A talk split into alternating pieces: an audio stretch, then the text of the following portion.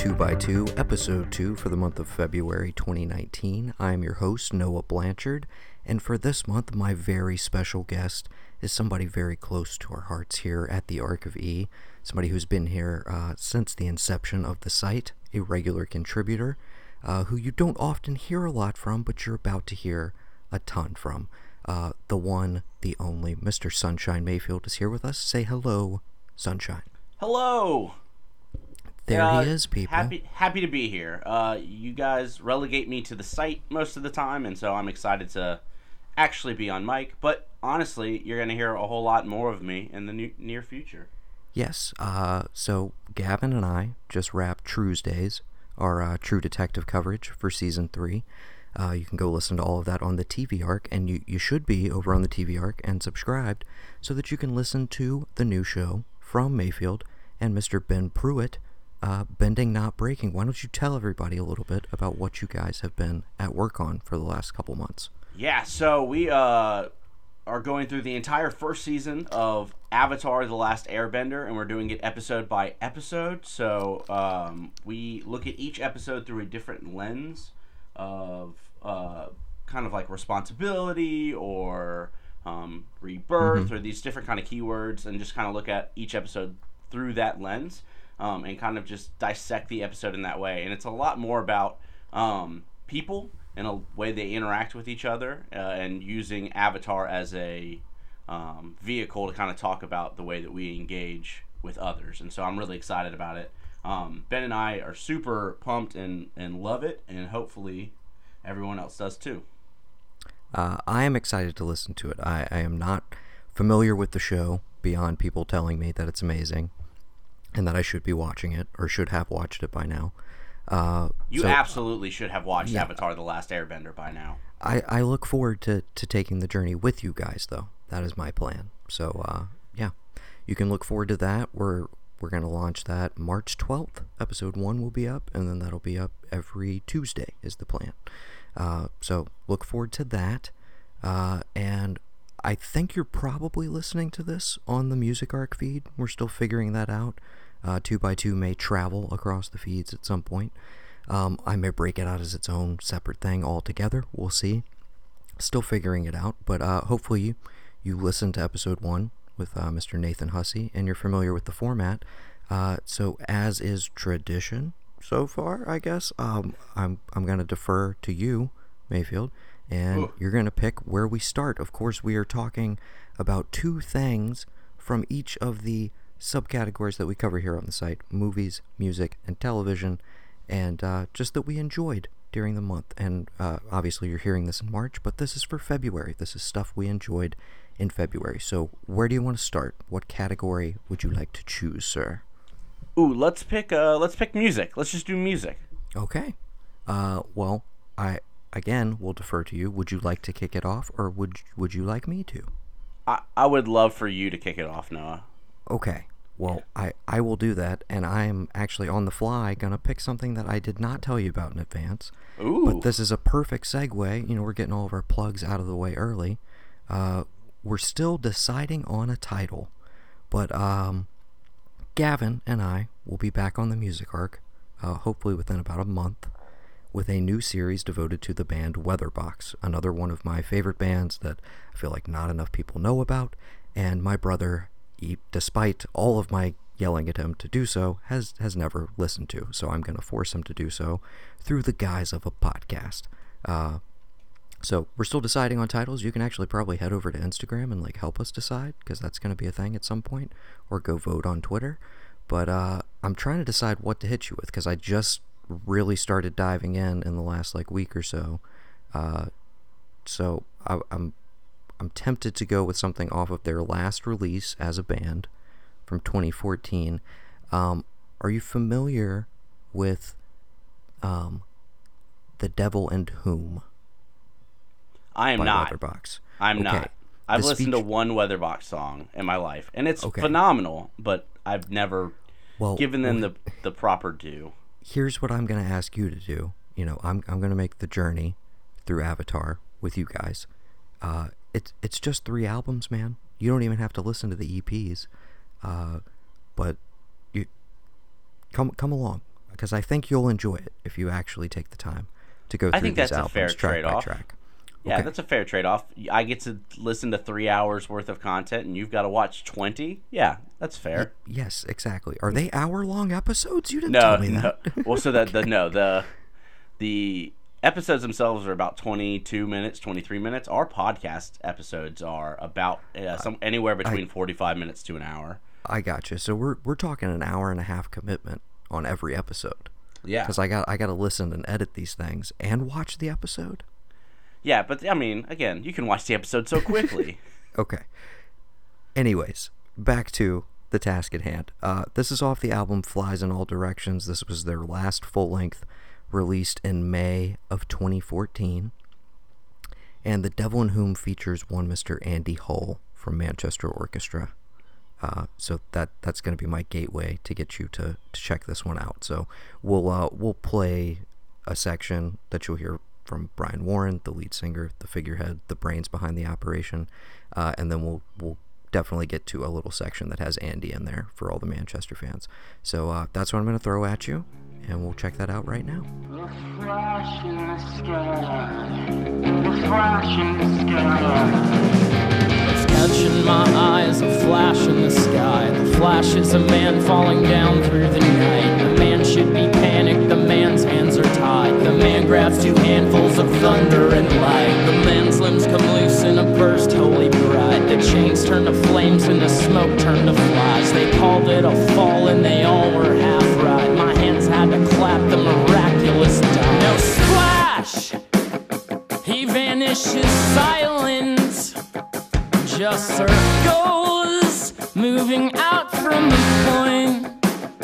But the swamp is flowing. From the depths I hear a voice singing an old song, turning my blues on. Hey, kid, I caught no shoes. Why are you waiting around? We must get going through the doors we came through. Back to what went wrong, back to the mansion. Back to what went wrong, back to the mansion. There's no one there but the devil and I. There's no one there but the devil and I. There's no one there but the devil and I. There's no one there but the devil and I. There's no one there but the devil and I. With one of your picks. It's really interesting that you picked an album that features Andy Hull, because I also picked an album that features Andy Hull. Oh, really? But for a different band. Okay. The album I've been digging, it's a little bit of a throwback from 2011, but it is Garden Window by Oh Brother, which is, to this fantastic day, album. Holds up. It's just so good. I've never not listened to it and been like, yeah, this album is ultimately flawless.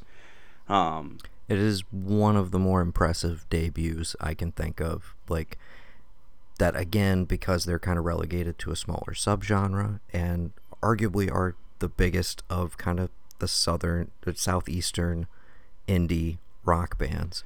Yeah, what would you up in the last few years, but I feel like still not enough people know about them, and they don't get enough, they don't get enough respect. But that first album, Garden Window, and we kind of, grew up with them and watched the evolution because they played in Columbia a lot still when they were just touring their EP, basically. And then we got to see kind of, okay, they finally get to make a full length. What's it going to sound like? And it's astounding. So is that what you would like to go with off of Garden Window? The Easy Talk with Andy Hull? Yes. I would say, I think Sputnik is one of my favorites. Which also features him. I was going to say. Mm-hmm. You want to go with Sputnik? Yeah, let's say Sputnik, because that song just flat out slaps.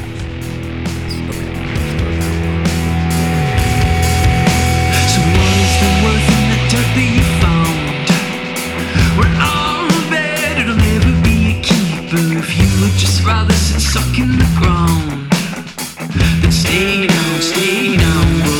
Why would you cancel the truth that you know? We'll keep on going.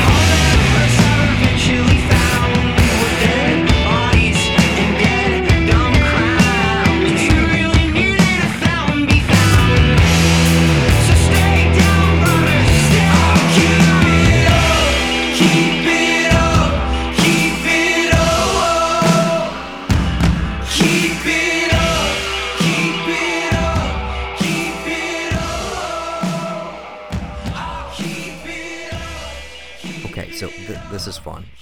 Again, these are both right in the same vein. Weatherbox, Oh Brother. I think I've literally seen a bill that had them and All Get Out. I think that was a thing at some point. I've been to so many All Get Out shows, I can't even count at this point. So, were you talking about Weatherbox and Oh Brother together? I feel like that was a bill. Weatherbox, Oh Brother, All Get Out. We saw Weatherbox Junior Astronomers. Yes, that was my first live Weatherbox show and my first live Junior Astronomer show as well. Which is that's just a fantastic lineup. A night that changed my life in many ways. Ultimately shifted the course of your musical experience. For sure. Okay. So, I had two other ones on my list. Again, that was a total alternate, just off the cuff. So, I think what I'm going to hit you with next is another band that I feel like I've shouted at you about for a while, and I really don't know how you feel about them. Broken Social Scene. Yeah, people like them. People like them. Not me, but people like them. Well, and to be fair, I can't really speak to whether or not I like them. I honestly have never given them the chance. So, gotcha. I may or may not, but, people like them. They are responsible for one of my top 5 favorite albums of all time, which is You Forgot It in People. I believe that's their second full length, possibly their third. But they took quite a while off. They came back with an album called Hug of Thunder from 2 years ago, which made my top 10 list for that year. And they've just kind of been quietly releasing singles here and there. But on February 15th, we got a little EP called Let's Try the After Volume 1.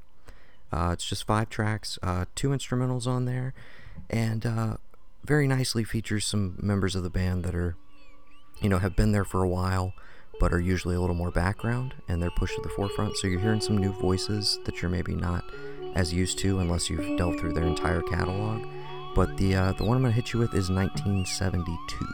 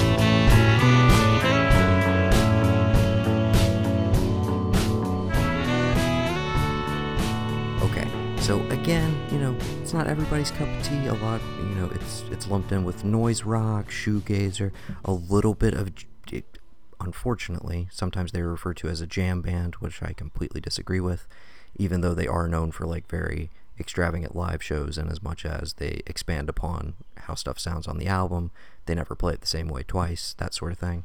I still yet to see them live. I would really like to at some point. Yeah, but what's your view on jam bands? Why not be cool with them being called a jam band? Because it's not a genre that I particularly enjoy, and to me their sound that's not what I think of when I think of a jam band necessarily. But I mean, yes, I guess in principle they are a jam band. There's over 15 plus people in this band at any given moment, and it's a cacophony of sound. But that's where, again, the more like the noise rock thing comes in. And again, in my head, it's just indie music. And again, they're a super group mostly made of Canadian indie rockers who got together. Bands like Stars, for instance. Feist, who blew up as a solo artist for a bit. And Kevin what Drew happened to Feist? Is kind of the lead figurehead. I mean, she has quietly released amazing full-length after amazing full-length that get, like, you know, 9.1s on Pitchfork and stuff like that, but you don't hear about them because she very clear after The Reminder, she was not as concerned with making like accessible quote unquote palatable music, but she in a weird way transitioned into a little bit of what like Florence and the Machine was doing early on before she went a little more pop, I guess, whatever you want to call the most recent album from Florence and the Machine. But it's very dark and moody. There's like a real thematic quality to it, an orchestral quality in parts, but it's still 100% her. I mean, that's the thing, is like the songs were always sad, it's just they were presented really happily on The Reminder, and they were really hooky and fun to listen to and, you know, dance around to.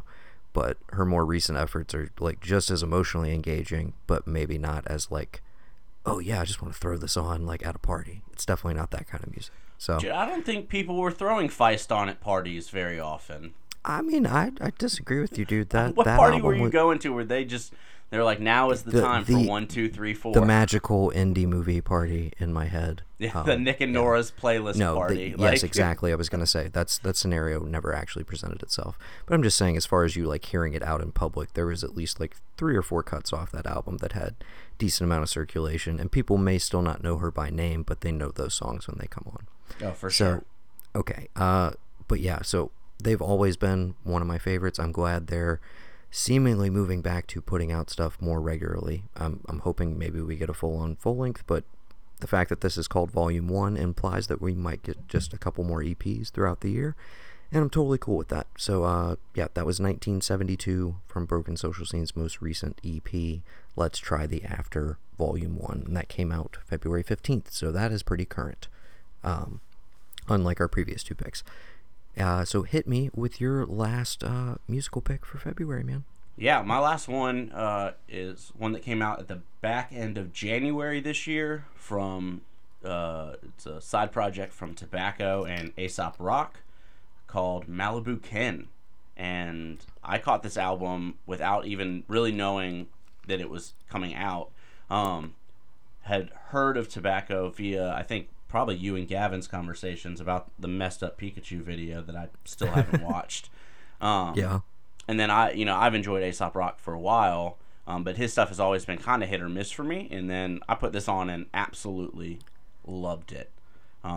It's just got a really nice like psych funkadelic, pretty standard, what I assume is standard for Tobacco, it seems like. And then with the lyricism of Aesop Rock on top of it, it just kind of blends together perfectly. And you don't expect it to go well together, but it absolutely does. I will second that for sure. I think at this point, I mean, it's still very early in the year. I haven't listened to that many albums in their entirety, but this is far and away my favorite thing I've heard so far this year. Yeah, agreed. It's currently sitting at my number one, us being 2 months into the year. Yes. And I came to it kind of from the opposite direction, which is like I was more aware and more of a fan of Tobacco and aware of Aesop Rock, but not like, not somebody I sought out or listened to on a regular basis. I would mainly hear him like featured on other people's stuff. So I dove into it, also watched all of the videos, like just threw myself into the album, and it is a crazy, weird, inventive, completely unique and original experience, and it's pretty refreshing. And I again encourage you to go listen to some Tobacco albums and to check out some videos, late at night in a dark room by yourself, and see what happens. That's all I'm saying. That seems like a terrible idea. Like you gotta watch the video for Streaker. Like that's how the Momo Challenge came to be. Thanks for putting that back in my head. I had almost gone a 24-hour period without seeing that. But okay, yeah. And that's how, that definitely marks this period of time that we're talking about the Momo Challenge. Well, it's yeah. I mean, it's crazy because it's a hoax, right? Like that's not a thing that happens. Yes, as YouTube's far, come out yes, and been like, as far as we understand it right now, yes. This video is not just randomly popping up on like My Little Pony videos that kids are watching. This is not a thing. It's just as like, there's always one news outlet that's like do you know what your kids are watching on the internet and like just promoting fear, and it's like yes. It's not even a thing that happens. I work like with... a lot of problems in the world. I blame Kim Kardashian. Yes. Because apparently she jumped on the bandwagon very early on and was part of circulating all of that shit. So when I work with kids pretty regularly, and so we were getting parent emails like, how are we talking to our kids about this? Yes, and how are we going to deal with this? And it was one of those things where I just respond back like, it's not an actual problem, but we totally encourage you to talk to your kids about like internet safety and what they're doing on the internet, but like right. This isn't the Ring is not taking place right now. Like this isn't the Ring is not happening. Like this is not what that is. What if this is just stealth marketing for that Grudge remake that's coming out at the end of the year? Well, and it's like because the face of that thing kind of looks like the face of that terrible Truth or Dare movie that came out last year. Did not see that one. It wasn't good, but it's like it resembles that. So I think part of that too was just like, all right. But then it's like the challenge itself plays like that terrible, what was the Dave Franco, the girl from Scream Queens and American Horror Story. Oh, man. You're Verge? Possibly. I think that's another movie I did not watch. Okay. Dude, I don't know how I find, like, I watched all, like, the, like, very mediocre, like, 5 out of 10 okay. Theatrical releases. Clearly, you want to get to movies, but before you do, give me your shout out track for Malibu Ken. You love Acid King, which I enjoy. I love Acid King, and it's a perfect like little 50-second drop we can throw in. I really love Churro. Well, and again, I want to go with you. It's your pick, man. So let's do Churro. I can do that. Oh Lord, he knew those unmistakable late talents that could surgically remove a spawning salmon from the raging rapids. People think nature is a rainbow or a newborn or an ocean or a puppy, which denies the gory steak and mashers. You load the sight up and expect to see the glory of a wingspan over eaglet beaks emerging from a nigger hero. We overlook the fact that, wow, sometimes a cat'll eat a bird, sometimes a bird'll eat a cat like it's a fucking churro. On April 26th, in front of group of viewers tuning in to catch a glimpse of what would usually live in the shadows, there was no way to have predicted, honing in on the internet's favorite creature as reduced to nutritional value. I wonder if some dude was sad because his cat had run away and thought, maybe I'll load these eagles up to feel connected. Then got to watch his little fluffy torn to pieces by the very nature he had sought to ease him through his deep depression. By a giant fucking eagle.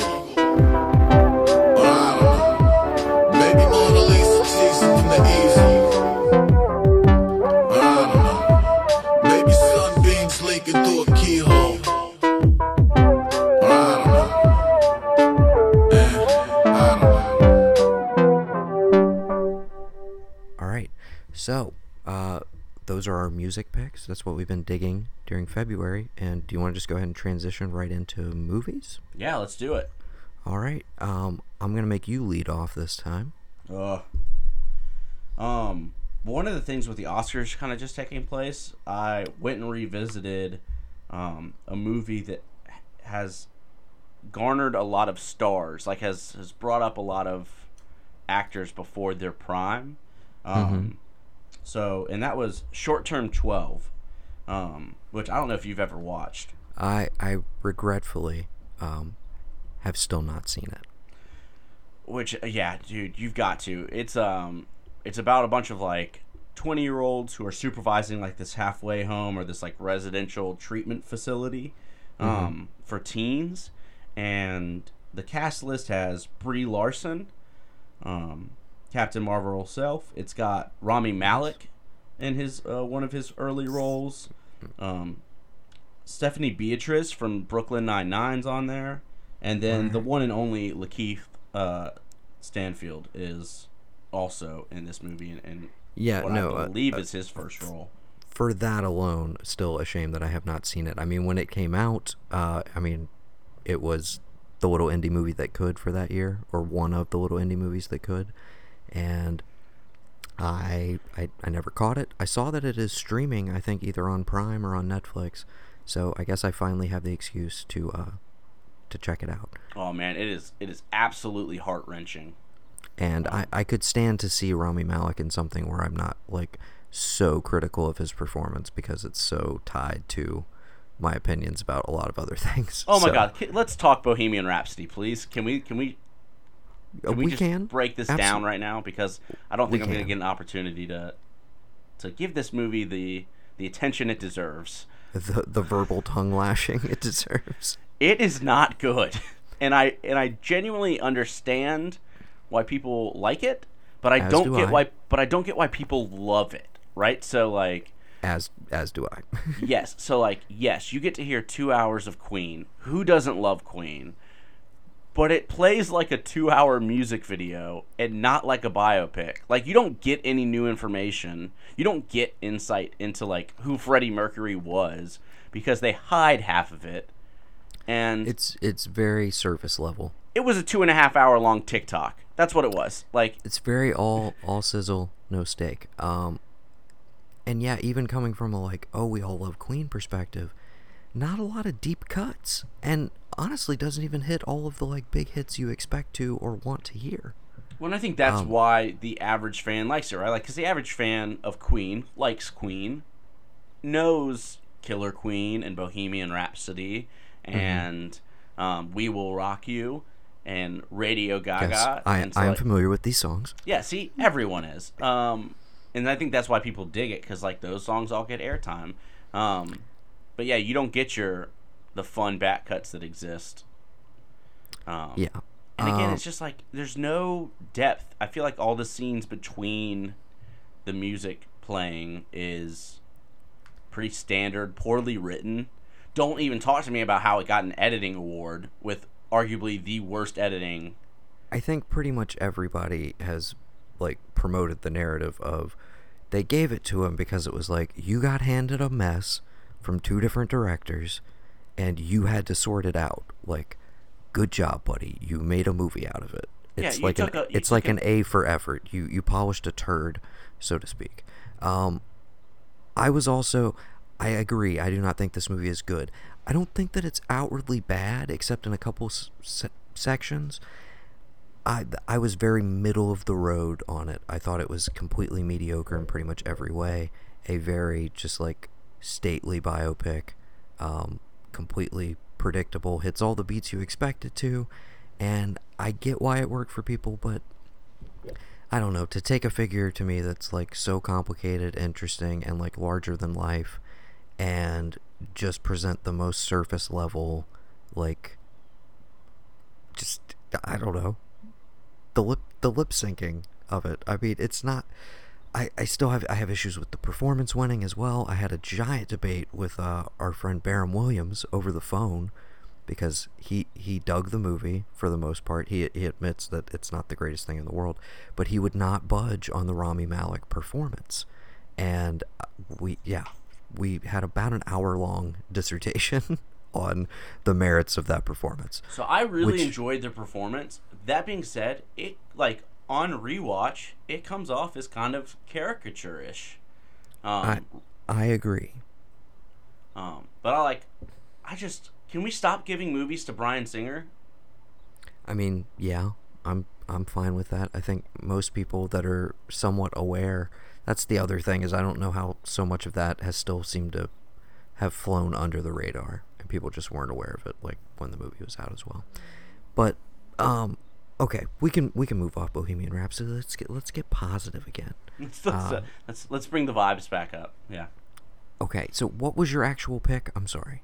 Short Term 12. Short Term 12, which I will check out. We have mentioned is available streaming. I will watch everything Lakeith does from here on out, until I see something that is not just flat out amazing. Like, people argued about Death Note, but I still think that was super watchable, and he was. I think he fantastic is never not interesting in anything I've seen him in. So yeah, I need to catch up with that one. I'm gonna go with a pick from this month, and this year it's a new one. It's available for all you Netflix users, which I assume is most of our listenership, if not most of the world. And it's called High Flying Bird from Mr. Steven Soderbergh. Have you watched this yet? I have not. Okay. Well, let me know my views on Soderbergh. Mixed, I know. Yeah, hit or miss. And you think I'm in the tank for him, so you don't buy my rave review of this. Yeah, you are the Fox News of Soderbergh. For good or bad. I don't appreciate that. You love them all. I really don't appreciate that. Calling me out on my own show. On my own show, Mayfield? Yeah. Sorry, okay. Man. All right. High Flying Bird, quick rundown. Stars Mr. Andre Holland of Moonlight, Castle Rock, and the Knick fame as a sports agent who is dealing with an NBA lockout and trying to basically kickstart the league so that he can get paid and get his life going again and get his clients' lives going again. So it is a basketball movie with no basketball in it. It is all about the game off of the court and the behind-the-scenes stuff, the league machinations, and player disputes, etc., etc. Really fascinating even for myself, not a huge NBA fan, not a huge basketball watcher beyond the college realm, and but it's presented in such a way that it's like there's such a specificity to it, and it has that great like. You're watching people who know exactly what they're doing, so even if you don't fully understand it at every beat, you just trust that they know what they're doing, and you buy it. You know what I mean? Yeah. So it's one of those. It's essentially just a straight up dialogue movie, but he keeps it inventive by shooting it entirely on an iPhone. So a lot of interesting cinematography. It's worth watching for that alone, but at the core, it has one of those narratives that, like, kind of the second it's over, you want to watch the movie again because you're like, what just happened there? And I think some people might stumble with it on first watch. I was over the moon for it immediately, and I look forward to going back to it, which is very easy to do. Well, again, like you said, I'm in the bag for Soderbergh, but I can admit that not all of them hit for everybody. But I think this is one of the best things he's done in recent memory. I absolutely loved Logan Lucky, but I know some people were a little more lukewarm on it. I enjoy Logan Lucky a lot. Yes. I think literally the performances and the dialogue alone will carry you through it, and any of the Soderberghiness of it will kind of fall by the wayside. And again, this is from the screenwriter of Moonlight. Yeah, I mean, which the dialogue through that sweet Jesus, that is a good movie. Yes. Yeah, so I will watch this at some point. I know you will. I just want you to do it sooner rather than later. There's other things on the docket. I've got to watch, more episodes of Avatar, and I know a couple TV series that I got to finish. So it'll happen at some point, but we'll get to TV in just a second, okay? Okay, but yeah, for now, I'll let you you go ahead and hit me with your second TV pick for the month. Our movie pick for the month. Movie, yes. Sorry, totally fucked myself up. There we go. Super pretentious of me to be like, I think you mean movie pick of the month. Excuse me, sir. Well, actually, yes. So, honestly, this year I've not seen anything that's come out this year that has been mind-blowing to me, movie-wise. I liked Alita. I didn't love it, but I liked it. And I know that you and Gavin will likely talk Alita in longer form. Yes, that was a very fun experience. We do plan on doing Rodriguez Revisited Episode 13 at some point, probably after I get moved into the new studio. I think this is officially the last episode I am recording of anything in my current setup before I move to a new apartment. Excellent. So, yes. Anyways. So what are you going with? You're not going with Alita. I'm going to take what I would still say is an underrated Oscar pick that got awards but didn't get as much as I think that they deserved, which was Spider-Man Into the Spider-Verse. Absolutely loved it. One of my favorite movies of last year.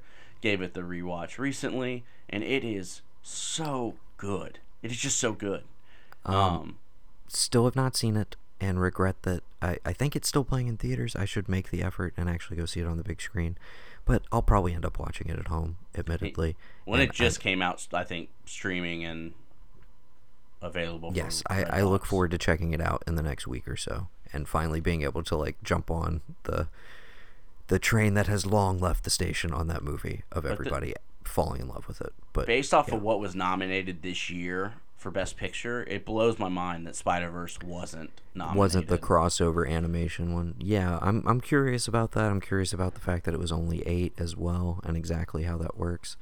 My favorite movie of the year was Hereditary, so I totally understood that not getting the nod because... I understand that. I'm still a little burned by... I think Toni Collette and Ethan Hawke were the two acting nominees that were definitely missing. And... I really, like, they had the conversation all year long where it's like, female directors, is that going to be a thing this year? And nope. I still argue Lynn Ramsey could have been up if they wanted to go that direction. But more likely, and maybe more deservedly for the particular film, Chloe Zhao for The Rider. I'm still kind of astounded that that movie did not have more of a presence on the award circuit. And then who directed Leave No Trace? Deborah Granick, who did Winter's Bone, Leave No Trace, another amazing movie. Like, all three of them conceivably could have been nominated and, like, totally been in contention, which hopefully would have elevated those movies. Ben Foster's another guy who probably should have been in the supporting category. You can watch him over anything. Over some people. Leave No Trace is, I think, inarguably the best thing he's done in recent memory. The best low-key performance he's ever given. Very, very understated. But the female lead in that, actually, Thomasin McKenzie, she's one of those where I was like, where was the, like, you know, one of the youngest actresses ever to be nominated narrative? Because she was one of my, like, top 3 performances of last year. Just period. So, yeah. Yeah, I recommend all of those. Dude, Ben Foster has gone to a pretty... fantastic, like, indie career for someone who started his film career with, you know, co-starring with Sisqo. And what it was, Get Over It. I think that is Get Over It. Yeah. Yep. I of course loved going back and seeing him on Freaks and Geeks. Very interesting early performance. Well, and then he was on a Disney Channel original show for a couple years.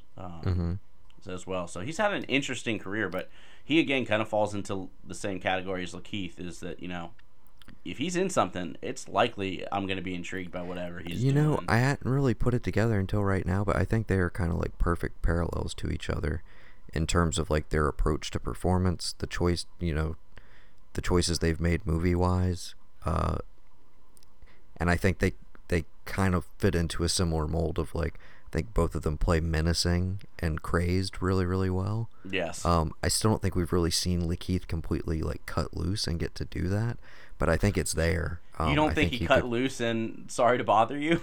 No, I think he cut loose, but in a very different... He was never menacing in that movie. I'm saying, right. I think he could play scary or terrifying, which I've only been, like, vaguely following it. Is he in Candyman? Was he in Discussion? Or... My understanding is he was in discussion for it. But now it's the guy who played Black Manta in Aquaman, correct. Is that correct? He will be, yes. I believe that... He'll be Candyman. Yes. See, I thought Lakeith would have been, like, an amazing choice for that. But, you know, I don't know. Well, and then people are still obsessed with, like, remaking Candyman. And I think there's just, like, internet itself is always going to be upset about, like, any type of remake or any type of... course. But, like, I just don't understand why, like, why do people care so much? Like, I love movies, and I have, like, my fandoms, but, like, at the end of the day, if they decide to make James Bond a woman, like, why do you care so much? Yeah, like, you've got another 25 of them to go watch. Like, like, why do you care? Like, and people, like, when Ghostbusters was an all-female cast, people lost their minds. And, like, why do you care so much? Like... It's not ruining your childhood. The other movies don't not exist anymore. Like, it's just... Yeah. I don't get it, man. I don't know, dude. Okay. But feel free to argue with me on Twitter about it. I'm more than happy to have this discussion. And what is that Twitter handle? One time for the listeners. At Mr_Sun_Shine. Or most of the time I'm handling the Ark of E's Twitter at the Ark of E, and so I'll argue with you there too. Yes. So go do that, people. This is my second pick for movies. Is that correct? Yes. And this is closing it out. Yes, because we talked Spider-Verse. We talked. That is correct. High Flying Bird. Yeah, I wish we could talk more about Spider-Verse, but definitely after I get it, you're going to get a long phone call of just like, oh my God, it was amazing. It was one of those things where like when the first trailer hit and you saw that, it was a Sony production and like Sony Animation's been hit or miss, I think. And so like, you're kind of like, all right, cool. Where's this going to go? When I saw it, I just absolutely blew me away. No. Like when it was announced, I know like I was kind of on the fence about it too, where I was like, okay, is this geared more towards like little kids? Like, are they going to try and spin this into a new TV show, like launch it with a movie, and then here's the new look for the TV show? But then, like, it came out, I saw the full-length trailer, saw, like, more of what they were doing with the animation and all of that, and more and more positive buzz, and then just in the sea of movies I was trying to catch up on towards the end of the year, which is also the busiest season of the year at my work, I missed it, so... I cannot wait to catch up with that one. One that I will encourage everyone to catch up with right now, also a new release, just came out on Netflix recently, movie called Paddleton. Have you watched this yet? I have not, because I haven't wanted to cry like a baby yet. Well, that's pretty much what you're going to do. I don't know that it'll have the same effect on everyone, but in our little microcosm, our little... test tube, if you will. Our friend group. Our yes. Test tube? I don't know. I was struggling, dude. Yeah, friend group works much, much better. But yeah, Mr. Evan Tuig, Mr. Tim Niles, myself, all agree that this is probably the most emotionally engaging and devastating movie that we've seen in recent memory. This movie hits you like a ton of bricks. It is also... very genuinely, effortlessly funny in very subtle and dark ways. It's almost unbearable, but the humor is integrated in such a way that like it comes in right when you need it to. Just fantastic, outstanding performances from both Mark Duplass and Mr. Ray Romano, who, if I see 5 better supporting performances before this year is over... it's going to be a really good year for movies, people. He is astounding in this movie. Which, like, it seems like that has been a more recent development because we definitely. I mean, he like, popped back on my radar. Dad, right? Yeah. Exactly. And Raymond is one of those shows that, like, I feel like I went through a period where I was like, this show sucks, it's stupid, I hate it, to, like, oh, I get it. And the show's actually, like, really smartly written. And, like, the actors are all, like... top-notch pros, like the delivery, the way they know how to pause for the audience reaction, all of that stuff. As far as sitcoms go, it is one of the best of all time. I think so. But his kind of second act of his career, which for me really started with The Big Sick. Yeah, exactly. Because I never finished Vinyl on HBO. I know that was the first kind of like, hey, Ray Romano's doing something different. But The Big Sick was the first thing I saw where I was like, I really like this like other phase of his career that he seems to be moving into. And this was just like, I was blown away by him. It's a super understated movie. I'm talking around a lot of stuff. You can watch the trailer, but the basic concept, Mark Duplass's character finds out that he has terminal cancer, essentially, in the opening. And his upstairs neighbor at his apartment that he lives in is Ray Romano, his buddy who he hangs out with, and they just, just eat pizza and watch, like, old kung fu movies. And, hold on, I got a cat right next to me. Oh, shit, there he goes. They watch old kung fu movies, and they play a game called Paddleton, which is a mix of racquetball and something else that they invented. And these guys are, like, mid to late 40s. No girlfriends, no wives, and that they're just bros basically.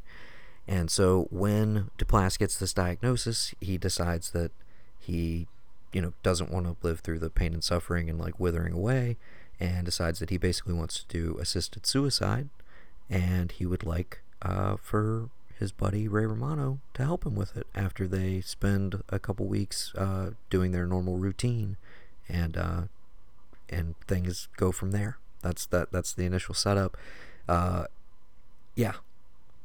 get your tissues ready. Super uplifting. It's a little bit of a tough sell, but it is it's my favorite thing I've seen this year so far, and just it'll hit you, man. I'm getting choked up just thinking about it right now, to be honest with you. So let's quickly move along to television. Well, when you sent me a picture the morning you watched it, and it's just tears running down your face. But I quickly read your text message and thought you said that you just watched Paddington, and I was like, man, I didn't realize that bear movie had such a punch. Like, I gotta go check it out. Really got me, dude. I mean, it very conceivably could have been Paddington 1 or 2.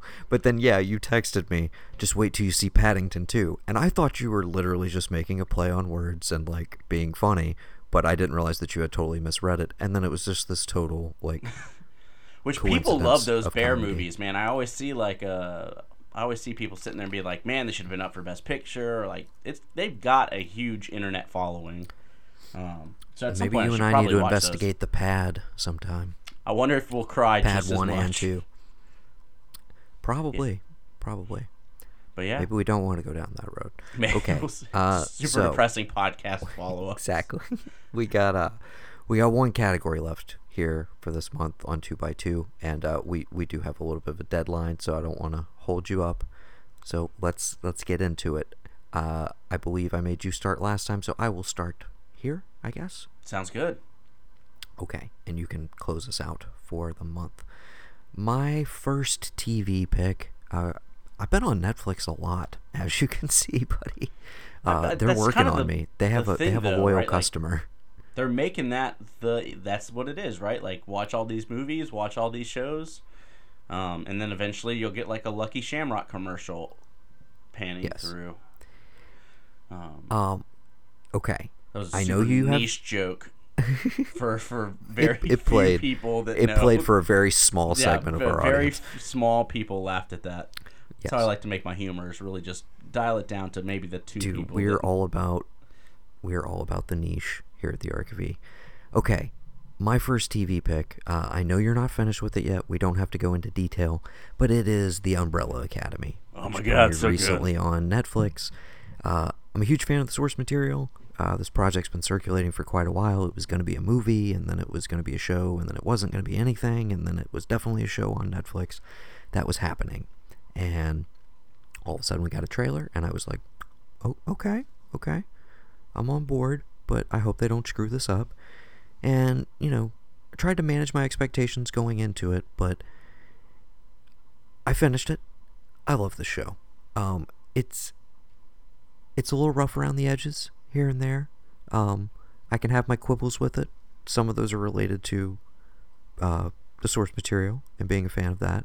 But most of the changes they've made have all been huge improvements, in my opinion. It's one of the better adaptations and stretching out to a TV length that we've seen so far.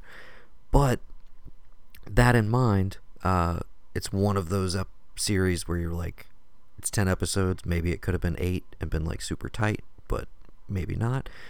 But the more lengthy runtime gives you moments that you just don't get in shows like this, which make it what it is. So again, I know you are, as of the last time we talked, you're only up through episode 6, correct? 7. Episode 7. You have not. Yeah, 7. But it's I had zero info on the source material. Knew it existed, but knew nothing about it. And it has been a super fun watch from start to finish. This is of course based on the Dark Horse comic book, written by Gerard Way, frontman of My Chemical Romance, and drawn by Mr. Gabriel Ba, a Brazilian artist, if I'm not mistaken, who is absolutely amazing. So, go check out the comics, first of all, and then check out the Netflix series, or check out the Netflix series and then go read the comics for a slightly different take on things. But I can confirm, if you were on the fence about starting it, if you're a little burnt out on superheroes, it is worth your time. I think I can say that, having sat through all of it. Yes. Beautiful blend of like emotion, laughter, you know, drama. Yes, the balance of tone in the show is one of the more enjoyable aspects of it. It's a show where you can have, you know, life-threatening stakes, but you can still pause to have an extended dance number to a Dancing in the Moonlight cover. It's that kind of show. So damn good. Yes, huge fan of the soundtrack choices throughout the season. So you and I definitely will talk more about that once you have actually finished it. But I can highly recommend to anybody with a Netflix subscription, Umbrella Academy is one of the better offerings that you could be watching right now. So that's mine. My first TV pick for the month. Hit me with one of yours. Well, cool. So one that I was going to start with was one that you briefly touched on with Nathan Hussey last time, but The Real Bros of Simi Valley. Got to watch the entirety of that, and it is so dumb, but so perfect. And it comes from Jimmy Tatro, who had YouTube star Life According to Jimmy, which those videos are pretty funny if you get a chance to check them out. He's been on American Vandal and 22 Jump Street, and has had a very, you know, brief stint TV-wise, but Facebook Watch picked up the second season of this, and it is, you know, probably total 2 hours of watching, maybe less, but it is a perfect parody of all the Real Housewives, all the reality shows. Yeah, I think arguably one of the best parody shows since American Vandal, and these are the type of like comedy performances that I feel like just don't get enough credit, but just the commitment to the bit that all of these people have, where they stay in these characters. And one of the other things, I don't know if you've delved into it at all, and but for season 2, they have these behind-the-scenes segments that are also where they're still in character, and it's just like okay, here's an extra 5 minutes of jokes. Essentially, it's like you're still watching the show. But yeah, I talked about it with Nate last week. I think everybody, again, who has a Facebook account should be watching this show, even if you're not a fan of reality TV. I think even more so, if you hate reality TV, it's fantastic because it's such a perfect send-up of it. But if you're familiar with reality TV and you know all of the tropes, it is one of those that's like so... It comes across initially as so dumb, but it is so intelligent in the way that it skewers what it's going after. Oh, absolutely. And so, I think, for me, I feel like if you don't dig the first episode or two, you're out 20 minutes. Yeah, you'll know very early on, for sure. Yeah, and so like... You'll be out 20 minutes, and then you can dip out if it's not for you. But if it is for you, you're gonna love that you watched it. Yeah, it hit such a sweet spot for me, and again, our friend group I knew would be totally on board with it. So, again, I was turned on to that by Mr. Tim Niles. Shout out to him again. And I've been trying to tell everybody about it. You're the first one to actually pick it up and watch it. So more on that as more of us have watched it, and presumably we get a season 3 next year. I hope that happens. And you and I kind of talked off mic, but it's like maybe it just needs to be 3. I don't know that they need to like continually push it, but it's great. It's one of my new favorite comedies out there. Absolutely, go check that out. So yeah, great pick. My second, I was trying to see if I could possibly get off of Netflix. I'm going to basically take one for the team here because I know we've got limited time, and I want to get to your final pick and wrap things up very nicely. So I'm just going to say True Detective Season 3 wrapped up officially last week as of when we're recording this, and I was a big fan. You can go listen to more in-depth coverage over on Tuesdays, but I dug it. I know people were a little divisive on the finale specifically. Seems like for this season as a whole, people are more back on board with the show and excited about it again in a way that they definitely were not coming off of season 2. So, yeah, I wanted to say I did enjoy the back half of the journey that I took for the month of February with True Detective. So I know you were a little more...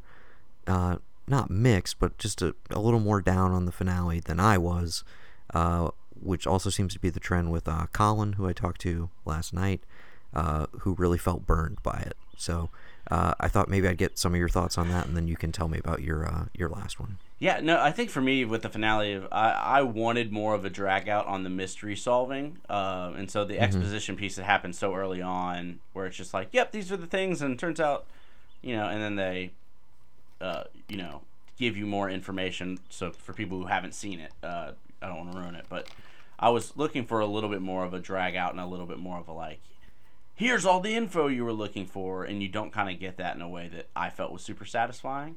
That being said, all the things around that were perfect, right? So there were so many scenes. You get Rooker in there, and I love everything that he did in that. And so, yeah, I would say this season I would give it an 8 out of 10. And it probably falls as my I liked the second season, and so it's probably right there along that with me, with the first still being the first. I think just from a level of narrative cohesion and like getting to its ultimate goal, or like being quote unquote about something, I think it's far and away a huge success over season 2, which I think is very muddled and rushed, and we know about the behind the scenes of like, okay, we want a season 2, this thing's hot right now. And I think it does definitely show, like, if you give him time and let him plot a narrative, like, he can do some very complex and interesting things, like they do with the 3 time periods this season. So I say that as a huge fan of season 2, but I think season 3 is far and away better than 2. Still sits below number 1 for me, simply because I've rewatched season 1 usually about twice a year, definitely at least once a year since it came out. It's just so good. It's fantastic. So I look forward to doing that with 3 and seeing if it holds up to those rewatches in the same way that season 1 does. But I was very positive on it overall. I thought at the end of the day, the performances just across the board, I can't say enough positive things about them. So we can move right along. What's your last bit of TV, sir? Well, so I'm going to bring us back to Netflix, because with us diving into Avatar the way that we are on March 12th, the creators of Avatar came out with another show called The Dragon Prince, which is on Netflix. Okay. And it is 2 seasons, 8 episodes apiece, 20 minutes. Definitely geared and kind of similar to Avatar in a sense that it comes off as a kid's show. I'd say the first season plays a lot like a kid's show, but the second season ends up bringing in a lot of adult themes, philosophical debates on things that I've really just enjoyed watching. And so interesting animation style, but there's some really cool moments in that. And so I highly recommend going and checking out The Dragon Prince. If you liked Avatar, you're likely gonna enjoy The Dragon Prince, but overall, it's a really short watch. Again, 8 episodes per season, 2 seasons, and 20-minute episodes. So it definitely doesn't sound as intimidating as the 66 for the original series. But I guess I won't bother with Dragon Prince until I have checked out Avatar. So Avatar, and I would say the second season of Dragon Prince elevates it to a higher level than I felt after the first season.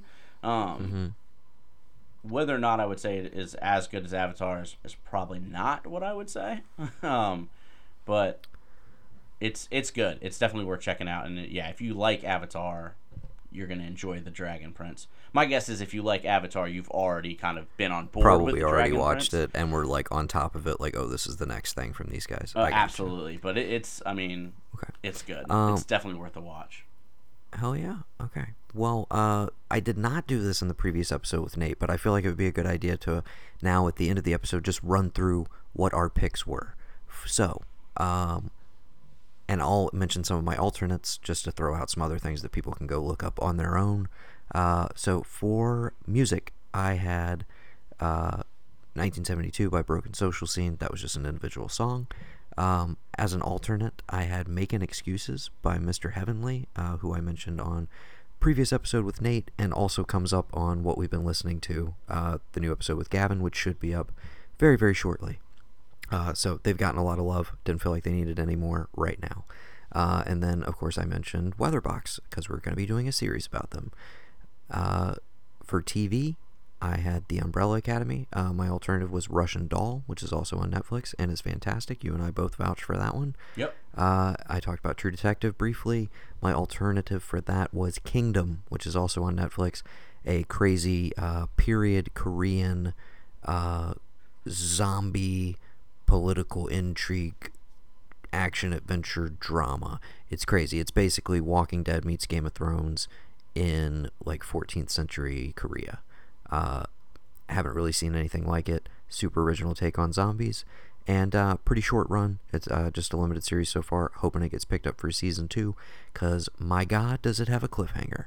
Okay, those were my picks for television and movies. Talked about High Flying Bird, which is available on Netflix right now, as well as Paddleton, which is also available on Netflix. Do not watch it if you are feeling upset beforehand. Emotionally prepare yourself. Okay, and then I also caught up on 2 movies from last year, one of which was Border, which was up for Best Makeup and Hairstyling at the Oscars. Very interesting movie, based on a book by the individual who wrote Let the Right One In. So if you dug that movie, I highly recommend it. Has a lot of parallels. And highly original, one of the most out there things I've seen in recent memory, but I thoroughly enjoyed it. And I put this on my list, assuming that I would have watched it by now, but Burning, which is a Korean movie from last year that should have theoretically been up for Best Foreign Language Film, but was not nominated, and I've heard amazing things about, and I still have not watched, even though it's sitting on my PS4. So that is my goal as soon as I get off mic with you. So if you'll run down your list real quick, one more time for the listeners, give them some stuff. Absolutely. So my music picks were Malibu Ken and Garden Window, with an alternate of what might tarnish my credibility, but I don't care. Dude, I'm loving Ariana Grande's newest album, Thank You Next. Like, I'm digging it. It's got some really fun tracks on there. And fair enough, sir. But I like it. That was going to be my alternate. For television, it was Real Bros of Simi Valley and The Dragon Prince, one on Facebook Watch, one on Netflix. And then for movies, it was Spider-Man Into the Spider-Verse and Short Term 12. So worth checking out all those. All right, man. I know we were a little brief, but hopefully we gave everybody a lot to think about, a lot of stuff to catch up on. If you've enjoyed any of the things we mentioned, let us know, thearchive@gmail.com. Again, you can shout at Mayfield on Twitter at Mr_Sun_Shine, or at The Ark of E on Twitter. He handles all of our Twitter stuff. I'm on Twitter as well now. I don't really do that much with it other than retweet stuff from Mayfield. But I am at Noah's Ark of E, and I handle our Instagram, which is at The Ark of E Network. And Gavin handles the Facebook from time to time, and you can find us on there just searching The Ark of E. Stay tuned to thearchive.com for everything we have coming up. And if you are a fan of the show and you like what we do here and you want to support us going forward, you can become a Patreon subscriber. There's a link in the show notes that you can go look at right now, but that's patreon.com/thearchive. You can become a subscriber for as little as $1 a month, and that gets you access to all sorts of cool goodies, early access to exclusive series. If we're doing stuff on the public feeds, maybe you get to hear it like months in advance. And we've got some special things cooking over there, so go check out the Patreon. Stay tuned on the Music Arc. Gavin and I have some stuff coming up, and make sure you're subscribed over at the TV Arc so you can listen to Bending Not Breaking, which might actually be out by the time you're listening to this. Okay, that is all of the plug stuff. Thank you so much to Mr. Sunshine Mayfield for joining me. Thanks for having me. Yeah, man, this was fun. Don't know who the guest is going to be for next month, but we'll get somebody in here. I have enjoyed doing this. Hopefully I can get a guest every month. We'll see what happens. But I'm glad to have, again, somebody who's been here from the very beginning, dude. I can't thank you enough for all the stuff you do for the site. Go listen to Lost in the Folds, which is buried back on the Music Arc feed. It's going to disappear behind the Patreon wall, probably at the end of the summer. somewhere in there. So you've got some time, but if you want to go back through that whole run, which I feel like a lot of people will probably do, because they're going to listen to you on Bending Not Breaking, and they're going to be like, I love this guy. What else does he got to say? Oh, he talks about Ben Folds with this guy, Max Gongaware? That's a person? Let's check this out. He's a person. He's funny. He's funnier than I am, because I'm not very funny. Max is fantastic. I look forward to the day when you, Max, and Ben just start your own three-man pod about literally anything, and it's just a roundtable you guys do once a week. Three very different personalities. Exactly. That's why I think it would be brilliant. And I cannot wait to hear you and Ben interact together on a podcast, because Ben is a lovely individual. Yes. So I'm very, very interested to see how y'all's dynamic compares to you and Max, which was that was a special energy, sir. I am going to start listening to some Lost in the Folds again, because it's been a while. About a year. It's been about a year. Yeah. So for him, I'm trying to get Max to do an O Brother podcast where I convince him why O Brother is amazing, because I think that would be great. He went to a show with me. Yes, this is one of my favorite stories from Lost in the Folds. And he hates them. Yes, so he does. I think it would be fun. I don't think he hates them as people, but he does not like the music. It's not his genre. No, so that could be fun. But yeah, we'll see what we can do. Definitely. Okay, thank you so much for doing this, man. I will let you get out of here. For this month on 2x2 with Noah Blanchard, I've been Noah Blanchard. I've been and Alex Mayfield. Go for it. Yeah. Yes. I listened to Gavin. I tried to get it perfect, you know? Yeah. Until next month, thanks for listening. Have a good one. It's dark and I feel like a nice night. Hope close to the highs and a white light. Hope close to the good you are drawn to. These words from gonna disarm you. It's dark and I feel like a nice night. Hope close to the highs and a white light. Hope close to the good you are drawn to. These words from gonna disarm you. It's dark and I feel like a nice night. Hope close to the highs and a white light. Hope close to the good you are drawn to. These words from gonna disarm you. It's dark and I feel like a nice night. Hope close to the highs and a white light.